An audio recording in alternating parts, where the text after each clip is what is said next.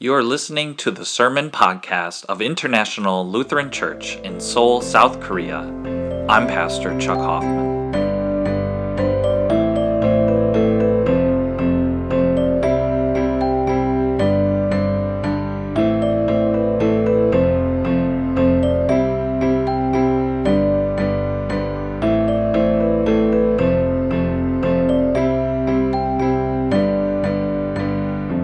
If you haven't noticed, we've been sort of preaching our way through the Gospel of Matthew this year. And right now we come to the very heart of the Gospel of Matthew. We're right toward the middle, and this is kind of the point where everything changes. Last week, we read about Peter making this life changing statement. Jesus said, Who do you say that I am? And Peter said, You are the Christ, the Son of the living God and that changes everything. And now, this week, this Sunday, it's Jesus' turn. Matthew tells us that from this point forward, Jesus began to tell the disciples that he was going to need to suffer, that he was going to go to Jerusalem and even die on the cross, and that he would be raised on the third day. Peter announced who the Messiah was and now Jesus is announcing what the Messiah would do. And Peter did not like that. The disciples did not like that. So Peter spoke for the disciples, as he often does in the Gospels. He spoke for everyone. He says, No way, Jesus. There is no way we are going to let you suffer and die you are our friend. You are our teacher, our leader. You are healing. You are feeding. You are teaching. You are supposed to win. You're supposed to conquer. You're supposed to set up the kingdom of God. So stop talking all of this nonsense about defeat and losing and suffering and dying because that is what it is. It's nonsense. Suffering is nonsense to us. Does suffering ever make sense to us? It did not make sense to Peter then, and it makes about as much sense to us today. In fact, uh, there are many Christians who want to take Jesus off of that cross just like Peter did. They are offended by it. They don't like the idea of the Son of God suffering for us. Some have even said that this would make God a child abuser. So they don't like it. They say, No way, Jesus. Far be it for us to let that happen. We won't let it happen. Get out of my way is Jesus' response. He even calls Peter Satan. Just a few verses earlier, uh, Jesus had called Peter blessed. Blessed are you, Peter, son of Simon, for this has not been revealed to you by flesh and blood, but by my Father in heaven. And now he says, Get out of my way, Satan. Now it's helpful to know that Satan in Hebrew means accuser. And Peter was accusing Jesus of getting everything wrong. You have it all wrong. You, you don't need to die to save the world. Why not just keep doing what you've been doing? Why not just keep healing, keep teaching? Let's take Jerusalem and let's, let's be the ones in charge. Let's get a following. We can make this happen. So Peter was being used by the enemy of God, the enemy of life and salvation, to tempt Jesus. This is why Jesus says, You are a hindrance to me. That's what the English Standard Version says. Uh, Get behind me, Satan. You are a hindrance to me. Now, some translations I think have it a little bit better. I like the New International Version here. Jesus says to Peter, Get behind me, Satan. You are a stumbling block to me. But I even like best the old King James. So this is how they would have said it 400 years ago. But he turned and said unto Peter, Get thee behind me, Satan, thou art an offense unto me. The Greek word that stands behind all of these translations is this scandalon. It's a cause to stumble, an offense. From this word, we have the English word for scandal. The cross is the real scandal here. It is the real stumbling block. It is the real offense. That's what trips people up. When John the Baptist was languishing in prison a few chapters earlier, I think chapter 9, when he began to suffer for Jesus, when he began to bear his own cross, he started to doubt. So he sent word to Jesus' people. He said, Are you the Messiah, or are we to wait for someone else?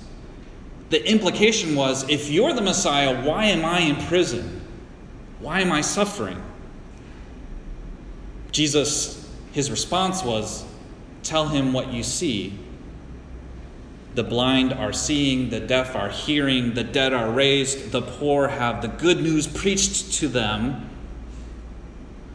But then he concluded with this, and I think this is very interesting. He says this Blessed is anyone who does not stumble on account of me.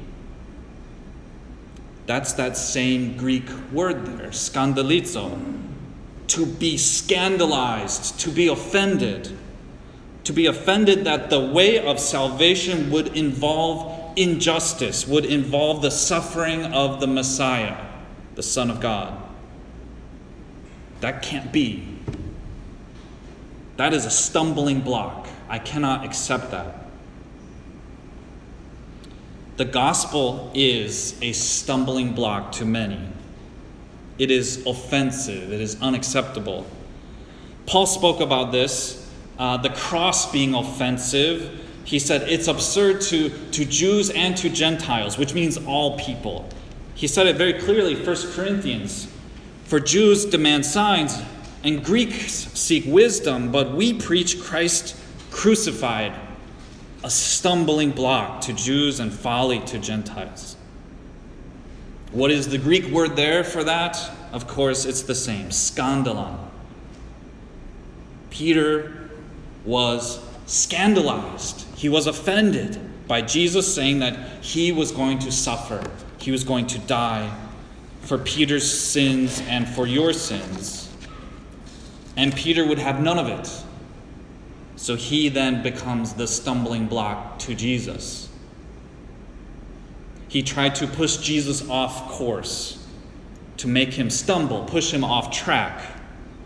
So Jesus says, Peter, your mind is on things below, it's not on things above. So listen to this now. If you, if you haven't been listening up to this point, start listening right here. When we are offended by God or offended by God's word or offended by his teachings, when we are offended by the cross, for example, Jesus suffering on our behalf. This is, by the way, this is what theologians call vicarious atonement. When we are offended by these things, we stand in Peter's shoes, in his sandals, whatever they were. We have the best of intentions, but our minds are on earthly things instead of on the things of God. Because when our minds are set on earthly things, we fail to grasp the extent of God's love for us, God's love for our neighbors, and even God's love for our enemies. We are offended by a suffering Savior who would suffer even for a jihadi, even for a terrorist, even for a murderer or a child abuser. How could there be a Savior who would suffer even for them? I'm offended by that.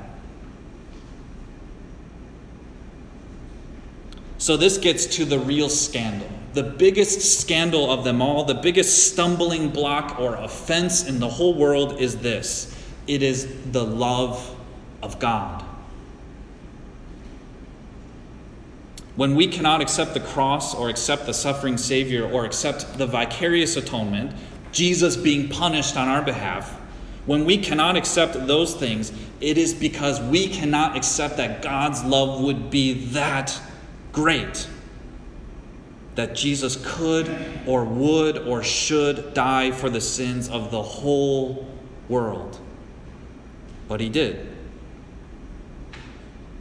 So I think Peter's heart was in the right place. He was trying to protect a friend, trying to protect a teacher. The man that he had seen do so much good, he had helped so many people. Peter loved Jesus. But Peter didn't love you. He didn't love me because he didn't know us. In that moment, Peter was thinking of the here and the now. He was only thinking of his teacher, his friend. He was thinking only of himself. Peter was thinking in a very worldly way. But in that moment, Jesus saw the whole stretch of history. And he saw you. And he saw me. And he loved us. He saw all people everywhere he saw everyone's need, desperate need for a Savior. So, did Jesus use harsh and strong language when he rebuked Peter? Yeah, he sure did. And he did so because he loves you that much. He wasn't going to allow anyone to be a stumbling block to his path to our salvation. So, uh, where does that leave us? I want to emphasize two things for you to take home. Well, really, one thing. Here's the most important thing. The first thing is this it leaves us loved by Christ. That's your take home. You are loved by Him. Now, secondly, we recognize that it is our calling to forsake the here and the now in order to have our hearts set on eternity. And when you do that, it gives you a whole different perspective on suffering. Everything looks different, but especially suffering looks different. Forsake the here and the now in order to focus on eternity. And by the way, this is another way of saying deny yourself, take up your cross, and follow me. Now, if you're not sure what that means for you personally, then I have a suggested prayer for you. And if you pray this prayer, then don't be surprised when God actually changes your life. So I, I, I, give these prayers with a warning attached. Don't pray them if you don't want things to change. I call them firecracker prayers, okay, because they're dangerous. Might explode in your hand. So if you're worried, don't listen for the next 20 seconds. Now, here's the two prayers I have for you. Firecracker prayer number one God, please show me some areas in my life where I need to deny myself. And firecracker prayer number two God, show me how I may take up my cross and follow Jesus today. Again, warning, okay? Please do not pray that prayer if you don't want things to happen in your life. So, this is our progression. We move like Peter. We begin as offended people, we are scandalized. And then we move toward accepting and knowing the extent of the love of Christ for us. And finally, we move toward taking up our own cross and following Him. That is that journey that Peter took. We see it so clearly in the Gospels. And that's the, the journey that we are called to as well as believers in Christ. Amen.